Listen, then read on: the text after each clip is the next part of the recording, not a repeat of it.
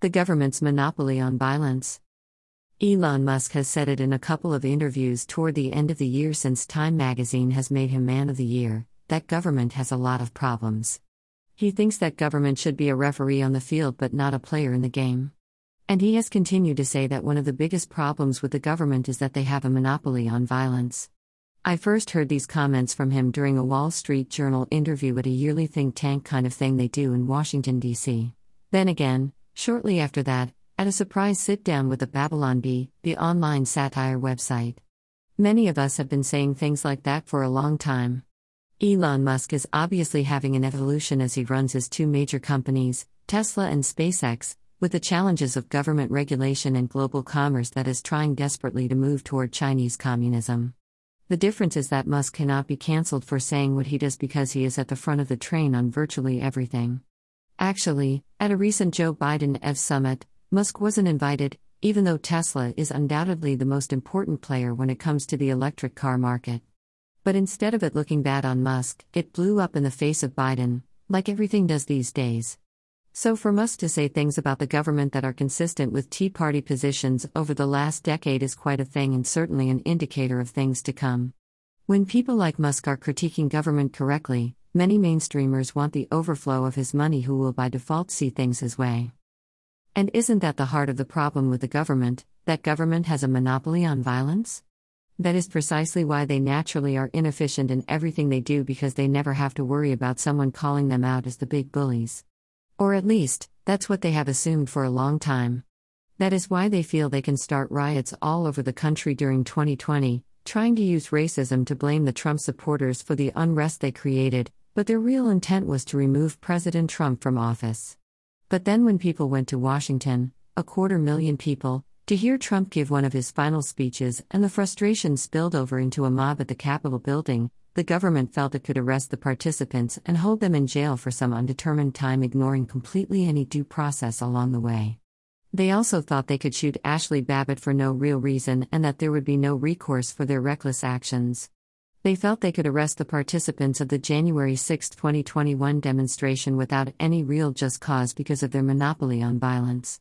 In that case, they could have arrested people in all the mobs previously that were incited by the government, including on Inauguration Day in 2017 when President Trump was sworn in.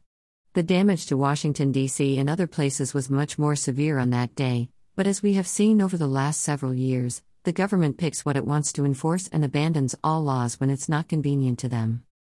Then we have the FBI, which I have been talking about for a while now as one of the most corrupt law enforcement branches we have these days. They are obviously radical from top to bottom. They are not only corrupt at the top floor of the FBI in Washington. The revelations in the Whitmer case in Michigan proved that several FBI agents were involved in a setup of the Wolverine Watchmen, where several agents had penetrated the group and were trying to inspire them into criminal activity. Like it looks, they did on January 6. The ideas for violence weren't coming from the militia groups themselves, but from the FBI trying to plant ideas for violence to cause an action that they could then arrest people for entrapment. The corruption in the FBI is at the top level, the middle level, and certainly in every field office. I know people who are in the FBI. I also know people in the Secret Service.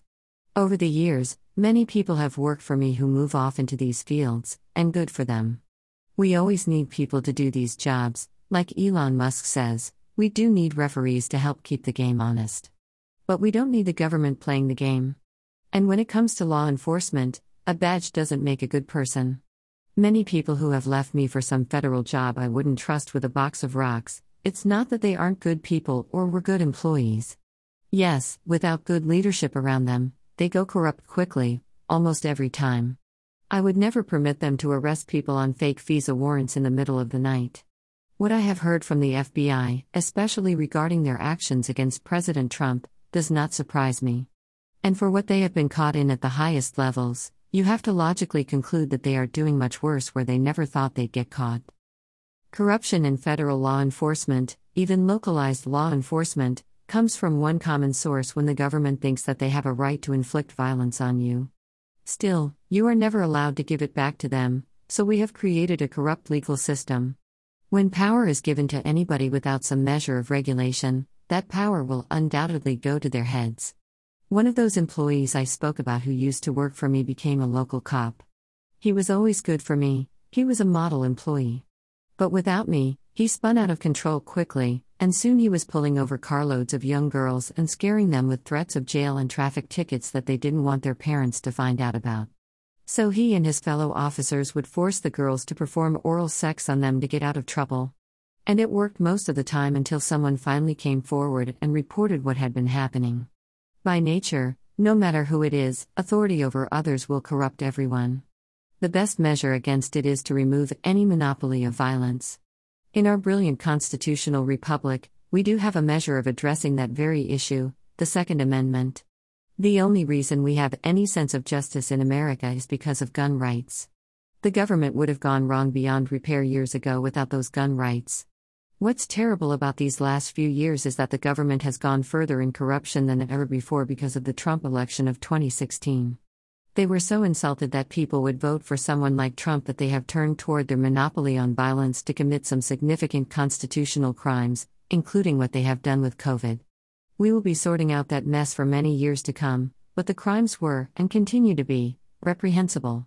But good things are happening, and when people like Elon Musk are where many of us have been for a long time, positive changes are on the horizon.